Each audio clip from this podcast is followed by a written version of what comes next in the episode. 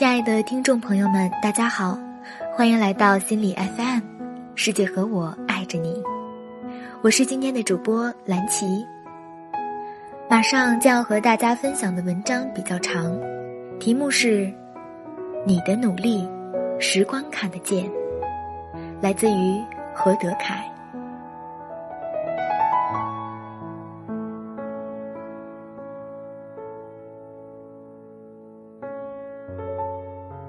有很多人问我，到底怎样才算努力？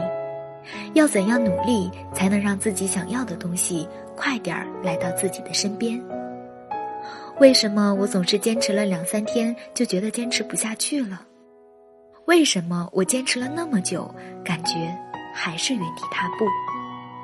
还有人跟我说，灌鸡汤谁都会，关键是鸡汤根本没有用，看完之后就丢在一旁了。也有人嘲笑努力，嘲笑梦想，说这些都是自己刻意营造的一个梦境，自欺欺人的戏码。在如今这个年代，什么都需要靠关系，什么都要靠父母。你再努力，也抵不上人家有个好爹；你奋斗一辈子，也还是比不过生于富贵权贵之家。其实这些疑惑或者评判，我都不会去回答，因为在自己脚跟还未足够站稳之前，我没有任何资格去教任何人走下面的每一步。但是我总觉得，一个人是不是足够努力，他比任何人都清楚。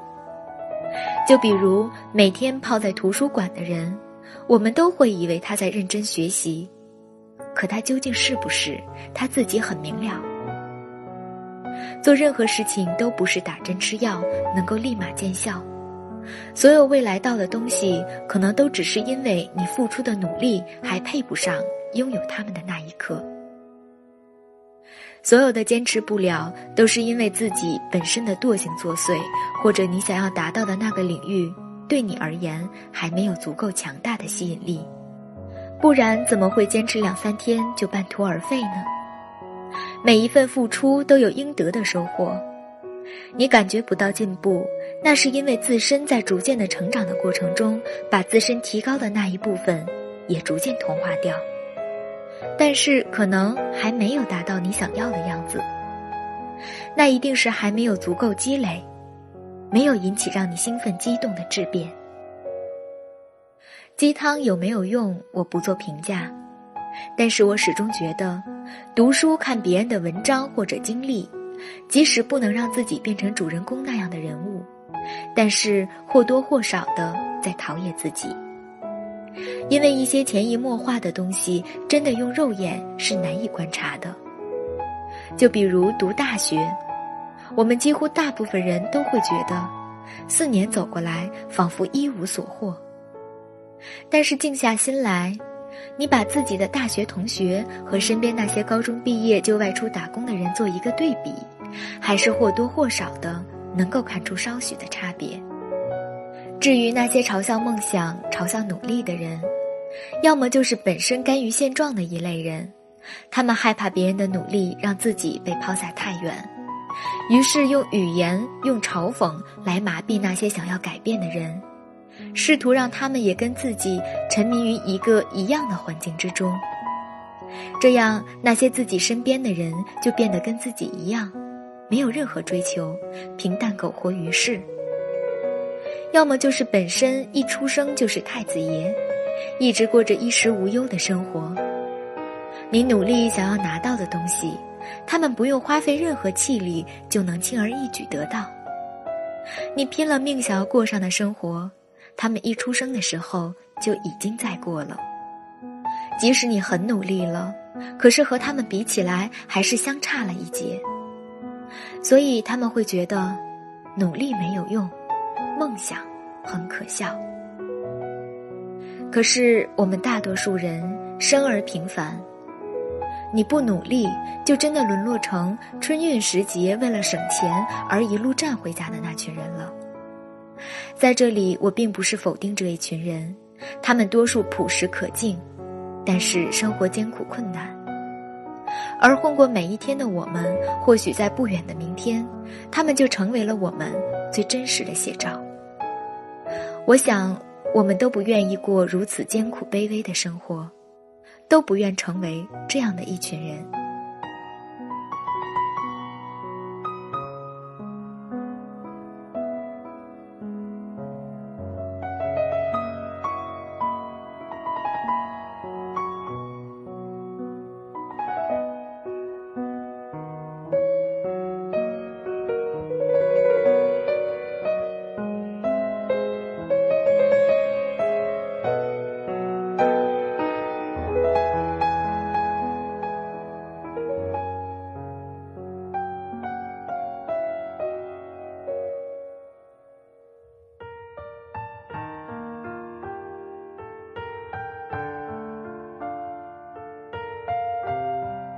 曾经在知乎看到过这么一个姑娘，用七年的时间，硬生生把自己从一个满脸堆肉的胖子变成了纤腰秀项的姑娘。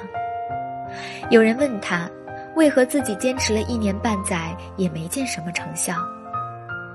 姑娘说：“我用了七年的时间，才把身上的赘肉一块块甩掉，而且到了现在还不敢大吃大喝，还必须保持每日健身的习惯。”现在你说一年半载就想要达到自己心目中完美的模样，你这是在啪啪打我脸呐！有人问他：“你这么努力艰苦的坚持着，到底是为了什么？”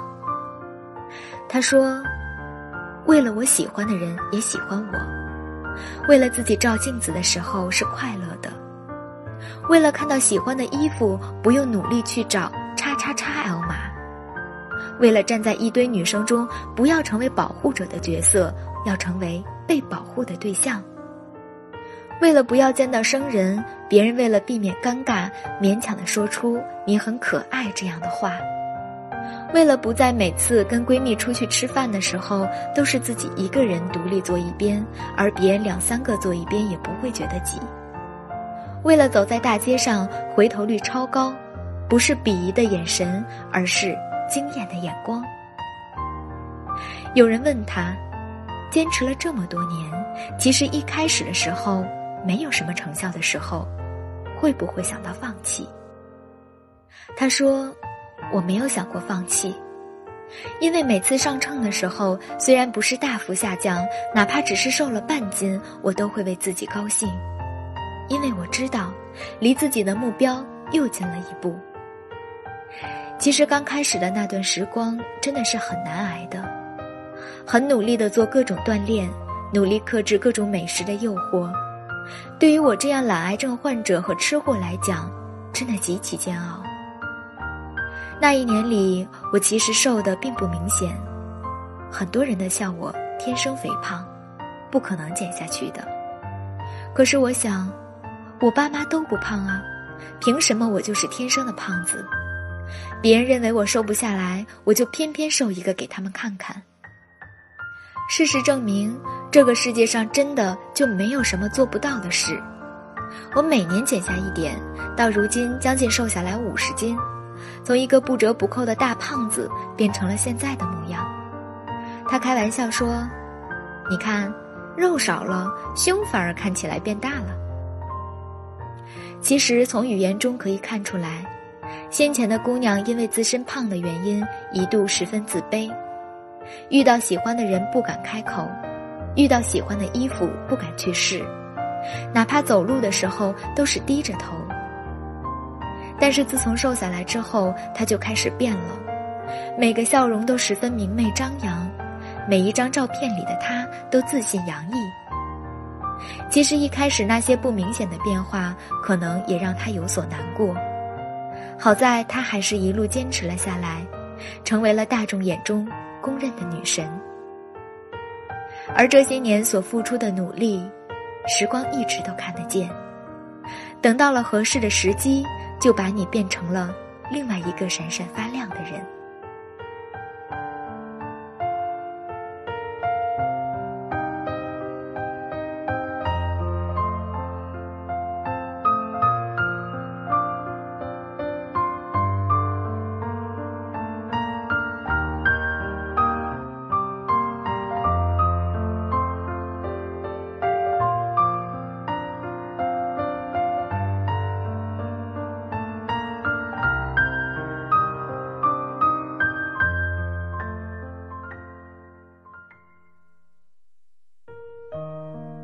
高中的时候有个女同学，长相平平，但是名字我一直都记得，很好听。在这里，我姑且就称她为杨小姐。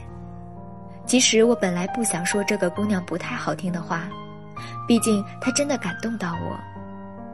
不能否认，姑娘真的不聪明，有点小笨。那时候数学一直是我的长项，而姑娘数学偏偏奇差。机缘巧合之下，我和她成为了同桌。原本杨小姐是个木讷的人，不爱说话，戴着一副椭圆形粉红边框眼镜。说实话，无论从穿衣打扮还是周身散发的气质上看起来，都显得有点土气。其实以她当时的成绩，别说考个二本，就是连三本都显得有些勉强。我们平时都不大说话，可能都是性格比较闷的人，就一直这么尴尬地坐着同桌。直到有一次，我看他在算一道老师已经讲解过的解析几何，怎么算都好像没有走对思路，就简单的跟他说了一下。完事之后，他十分感激的看了我一眼，然后就工工整整的把那道题誊在了改错本上。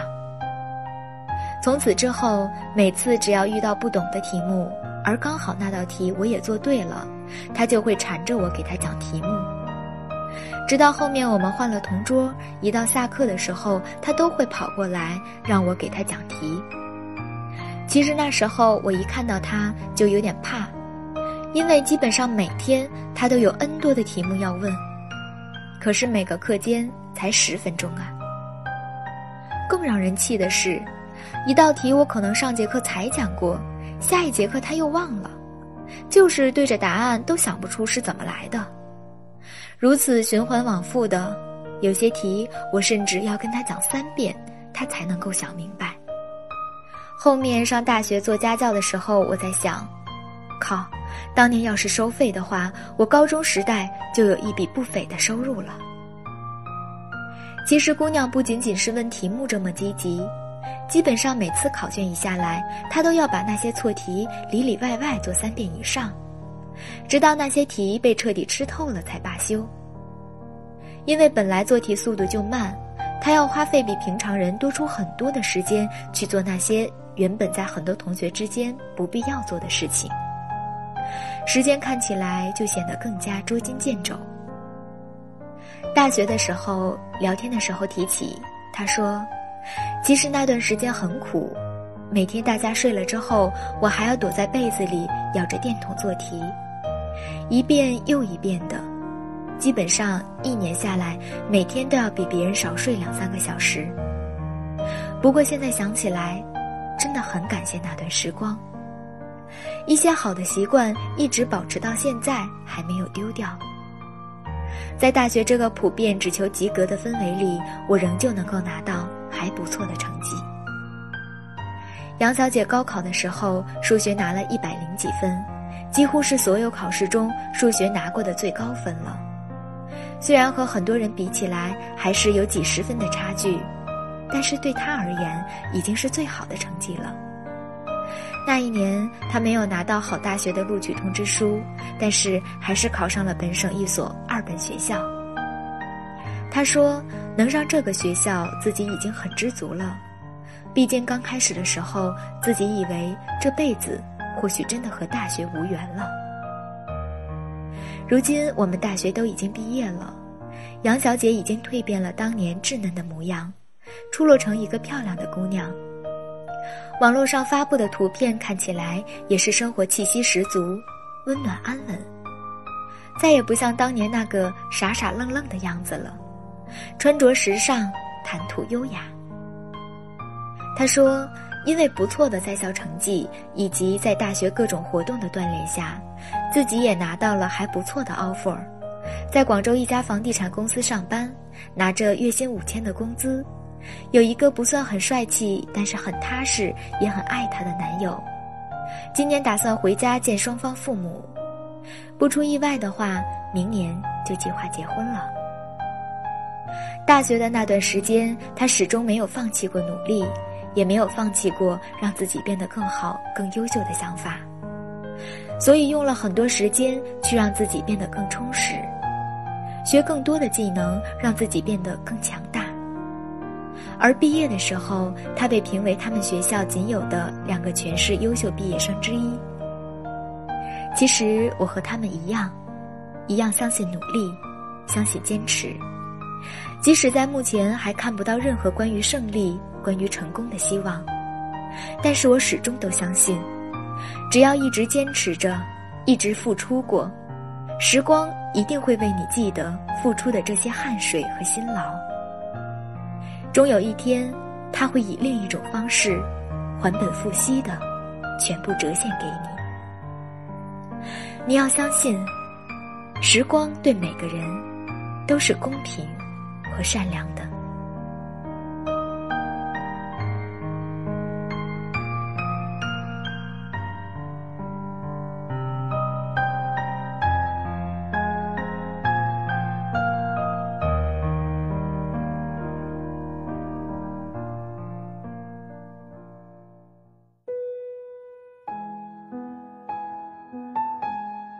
文章到这里就结束了。在文章中提到春运中站着的那一波人，我认为他们还都是很可爱的人，不要对他们有偏见呢。希望这期节目能够给你动力，让你在想要放弃的时候咬咬牙坚持一下，继续努力。我相信，所有的努力都有美好的结局。本期的节目到这里就结束了。如果你想和我交流呢，可以在心理 FM 客户端的社区里发表你的话题或者疑惑，艾特我。心理 FM 官方微信账号你也可以进行关注。我是主播蓝琪，我们下期再见。